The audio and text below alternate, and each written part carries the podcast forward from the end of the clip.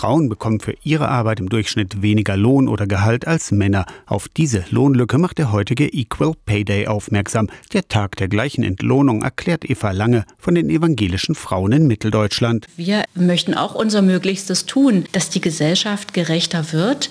Und das heißt auch wahrzunehmen, es gibt Unterschiede in Deutschland, die Ungerechtigkeiten hervorrufen und die dazu führen, dass Frauen wirtschaftliche Nachteile haben. 18 Prozent beträgt diese statistische Lohnlücke.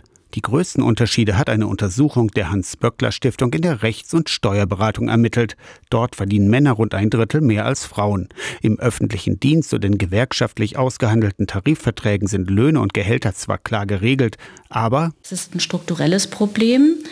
Und zwar hängt es damit zusammen, dass Frauen viel häufiger in Berufe gehen, die geringer entlohnt werden also zum Beispiel in der Pflege.